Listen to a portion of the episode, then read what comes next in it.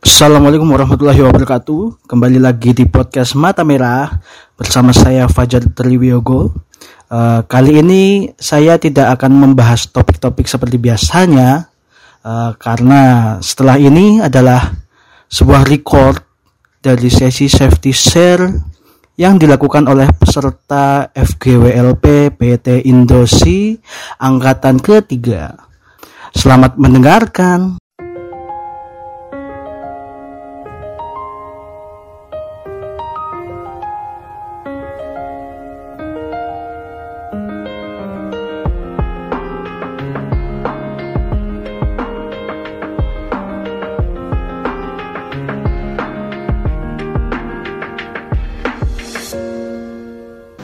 Pagi, Assalamualaikum warahmatullahi wabarakatuh.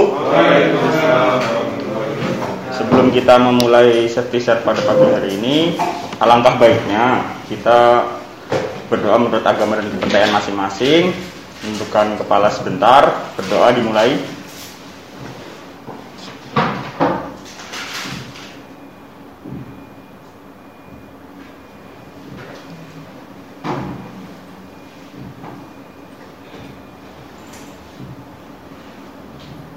Berdoa dicukupkan Oke teman-teman, selamat pagi Pagi, Pagi, pagi, pagi luar biasa pagi, pagi, pagi.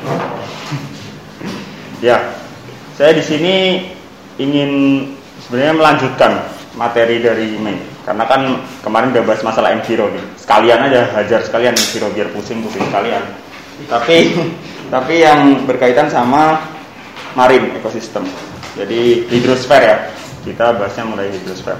Karena kemarin mungkin lebih bukan lebih banyak tapi cenderung mm, memberikan pengantar atau wawasan mengenai biosfer.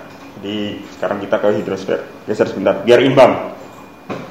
Oke, kemarin saya ingat banget salah satu statementnya itu kalau misalnya CFC ya, gas CFC yang merusak lapisan ozon atau menyebabkan lubang ozon dalam tanda kutip itu berada di kutub. Nah, kemarin dijelaskan di kutub karena apa, Mei? Kalau boleh tahu? Bisa ke kutub karena karena angin.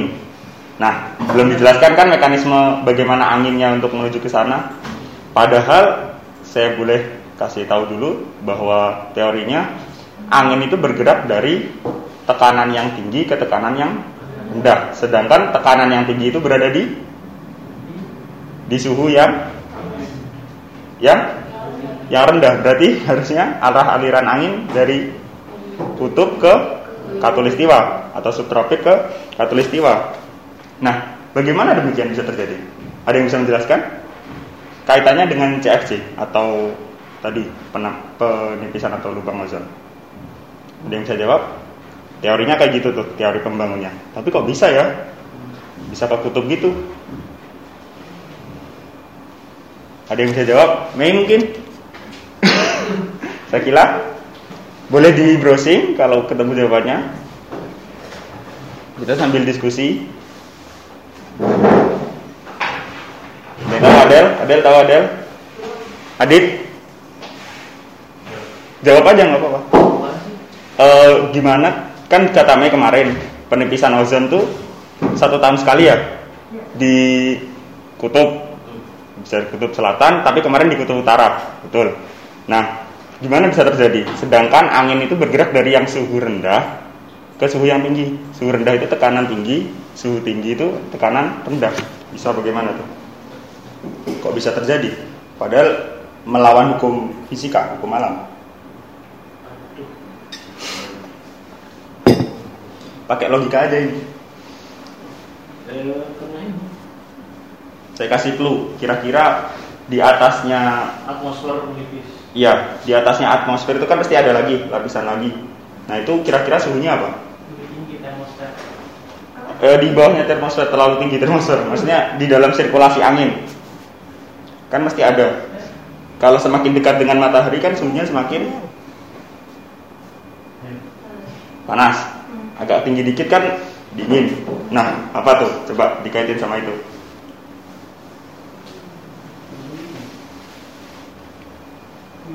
Ada yang bisa jawab?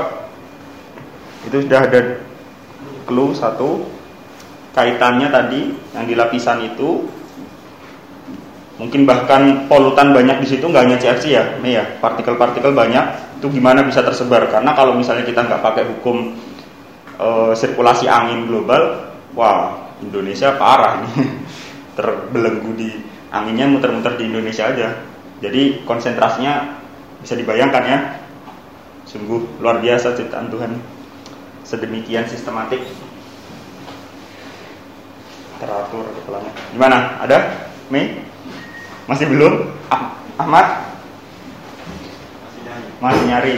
Pak Jo? Pagi-pagi it, it dikasih materi ini anjir. Udah ya. Mungkin kata kalau kata Pak Dwi kan tabu ya menjawab pertanyaannya sendiri. Pak. Tadi udah satu clue. Tadi bisa dikaitkan jadi gini. Udara yang lebih dingin ini bergerak ke atas permukaan bumi satu level di atasnya. Jadi jadi kan eh, tekanan tekanan tinggi ke tekanan rendah. Jadi ada pergerakan ke atas gitu. Dan itu terjadinya bukan di katulistiwa. Kalau di katulistiwa kan lebih hangat. Nah, kalau di subtropik itu kan cenderung lebih dingin. Makanya kenapa sebenarnya ini agak agak gimana ya? Ini alasan yang mendasar banget ya. Ki- Kita difitnah, misal difitnah penyumbang eh, polutan terbesar gitu, misal di Indonesia. Lah kita kan di katulistiwa, di mana kita bisa me- menyeberangi subtropik yang suhu dan tekanannya sedemikian tinggi. Gak bisa kan? Nah, berarti dengan kata lain yang menyumbang yang mereka-mereka negara-negara bagian subtropik. Karena yang subtropik ini eh, suatu saat akan ada eh, proses di mana tekanan yang ada di di bagian kutub ini lebih rendah. Jadi ada sat, jadi kan terperangkap gitu. Setelah dia naik, kemudian dia terperangkap. Kalau ke bawah ya bisa ke bawah. Jadi memang eh, ada salah satu lapisan. Jadi itu nggak hanya katulistiwa tinggi, tekanan apa tekanan rendah suhu tinggi. Di subtropik ada, cuman ada lapisan di situ. Jadi itu efek dari gaya Coriolis. Nanti itu lebih lanjut sih. Cuman di situ intinya itu ada ada garis atau aliran yang meng- membelokkan antara keduanya. Jadi angin kan nggak langsung satu utara utara doang gitu. Bumi bagian utara BBU, bumi belahan utara ke, ke utara semua itu kan enggak. Pasti ada salah satu saatnya dia untuk berbalik lagi. Nah itulah nanti naik naik kemudian ke suhu yang lebih tinggi terus kemudian terperangkap di sana. Nah itu nanti akan ada reaksi yang tadi bisa menipiskan ozon kalau nggak salah itu karena O3 ya ozon itu O3 ya kalau nggak salah ya betul ya karena kena CFC hilang kan ya satu, satu rantainya. Nah itu seperti itu.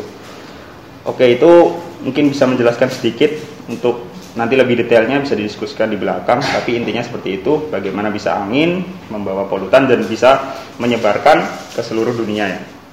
Nah ini ada juga pengantar lagi dari saya. Mungkin ada yang tahu tentang ekologi? Coba apa itu ekologi? Ekologi ilmu yang baik ke ekosistem. Ekologi kan ekosistem.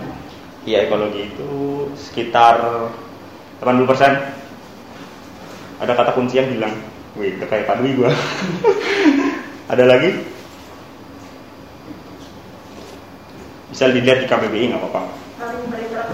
Saling berinteraksi. Artinya ada hubungan timbal balik ya Antara ekosistem. Nah itu lebih betul.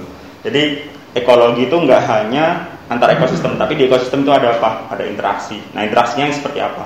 Nah mari kita mari kita spesifikasikan ke bagian kelautan karena kemarin sudah dibahas mengenai biosfer dan ternyata di laut itu penyumbang oksigen terbanyak setuju nggak? 98% Ya kenapa tuh? itu plankton. Itu plankton. Setuju ya semuanya ya. Jadi ternyata tuh kita deforestasi dan sebagainya ternyata ya nggak segitu gitulah. Cuman ya tetap penting kan tetap melindungi ekosistem di darat harus seimbang gitu. Cuman di laut itu ternyata luar biasa. Dia penyuplai oksigen dan ternyata di situ juga ada salah satu fungsi ekosistemnya. Nah, sebelum kita eh, menjelaskan atau berdiskusi masalah ekosistem itu, ada tiga ekosistem yang penting di laut. Ada yang bisa jelaskan? Ahmad sebenarnya pernah kemarin waktu di depan diskusi Terumbu karang. terumbu karang. Terus tiga, ada tiga terumbu karang ini sebagai pengantar aja sih, sebagai wawasan gitu, biar seimbang gitu loh. Terumbu karang yang di pantai biasanya apa? Mangrove. Mangrove. Satu lagi lamun. Tak pernah dengar lamun nggak? Nah sekarang saya tanya bedanya sigres sama siwit apa? Sigres sama siwit. Sigres sama siwit. Siwit apa? Sigres rumput laut. Sigres artinya kan rumput laut.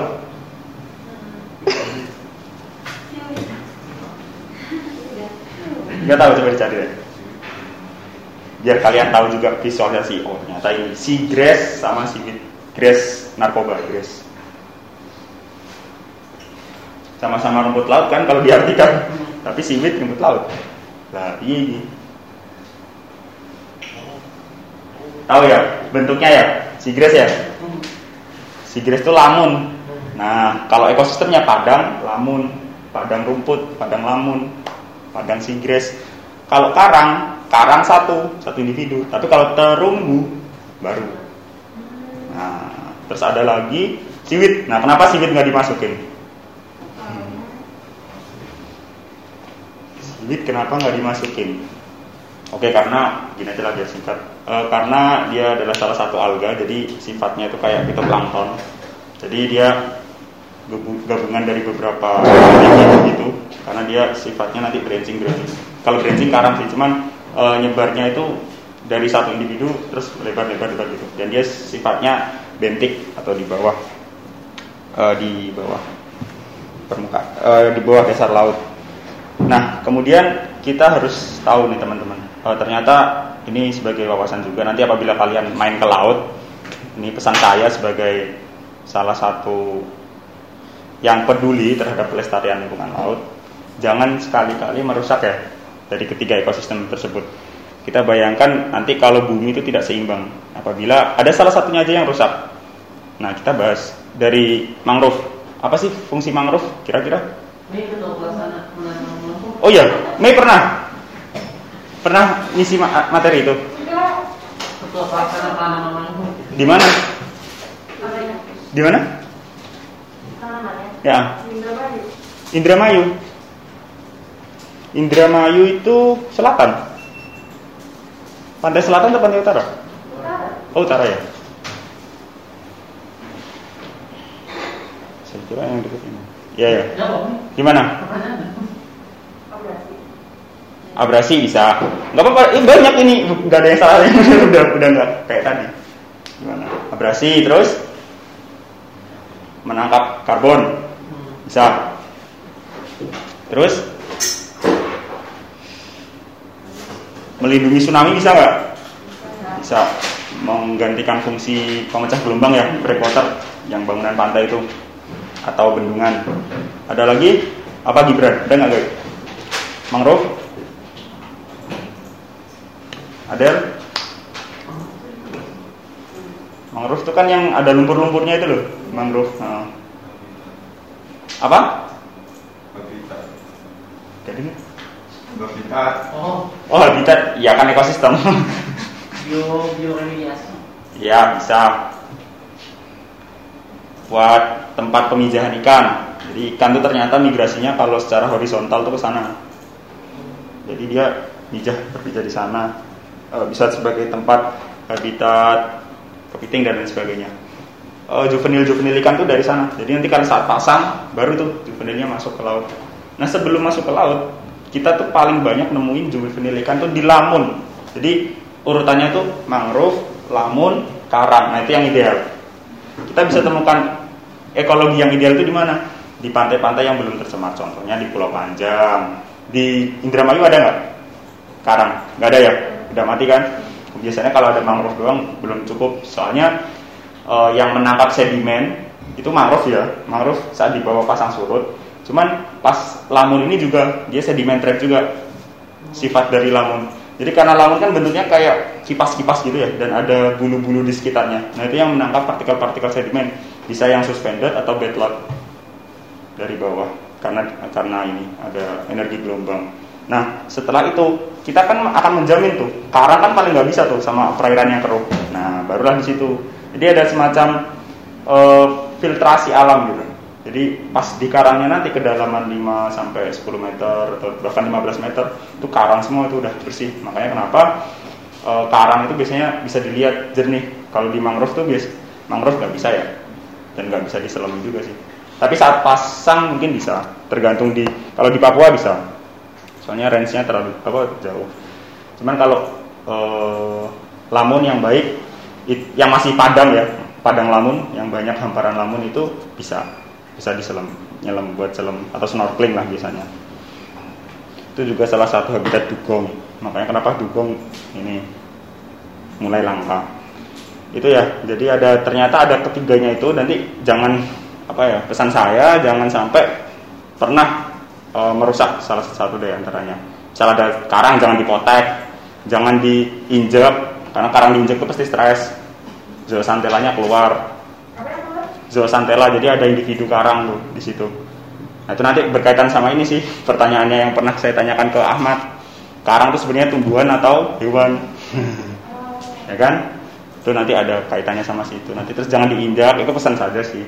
Terus lamun itu jangan diinjak peh peh peh peh itu gimana ya Eh, mentang-mentang banyak terus diambili nggak guna gitu. Nggak itu guna. Terus mangrove ya jangan dipotek. Kalau bisa akarnya jangan diinjak. Selain berbahaya dari unsur safety-nya kita bisa celaka. Eh, itu juga bisa merusak. Jangan nyayat-nyayat tangannya yang iseng-iseng yang biasanya main ke hutan mangrove. Jangan sampai nyayat-nyayat gitu ya. Mungkin anak konservasi lebih paham. Ya itu. Eh cukup mungkin dari saya sebuah pengantar tentang ekologi laut karena itu yang paling berkaitan dengan nanti kemungkinan kalian kerja di PLTU atau mungkin kerja di kawasan konservasi laut di mana pun yang berhubungan sama laut karena sesuatu nanti pada ujungnya juga akan kebuang ke laut kan ya. Ya sekian dari saya. Apabila ada kurang atau lebihnya saya mohon maaf. Wabillahi taufiq wal hidayah. Wal wal inayah assalamualaikum warahmatullahi wabarakatuh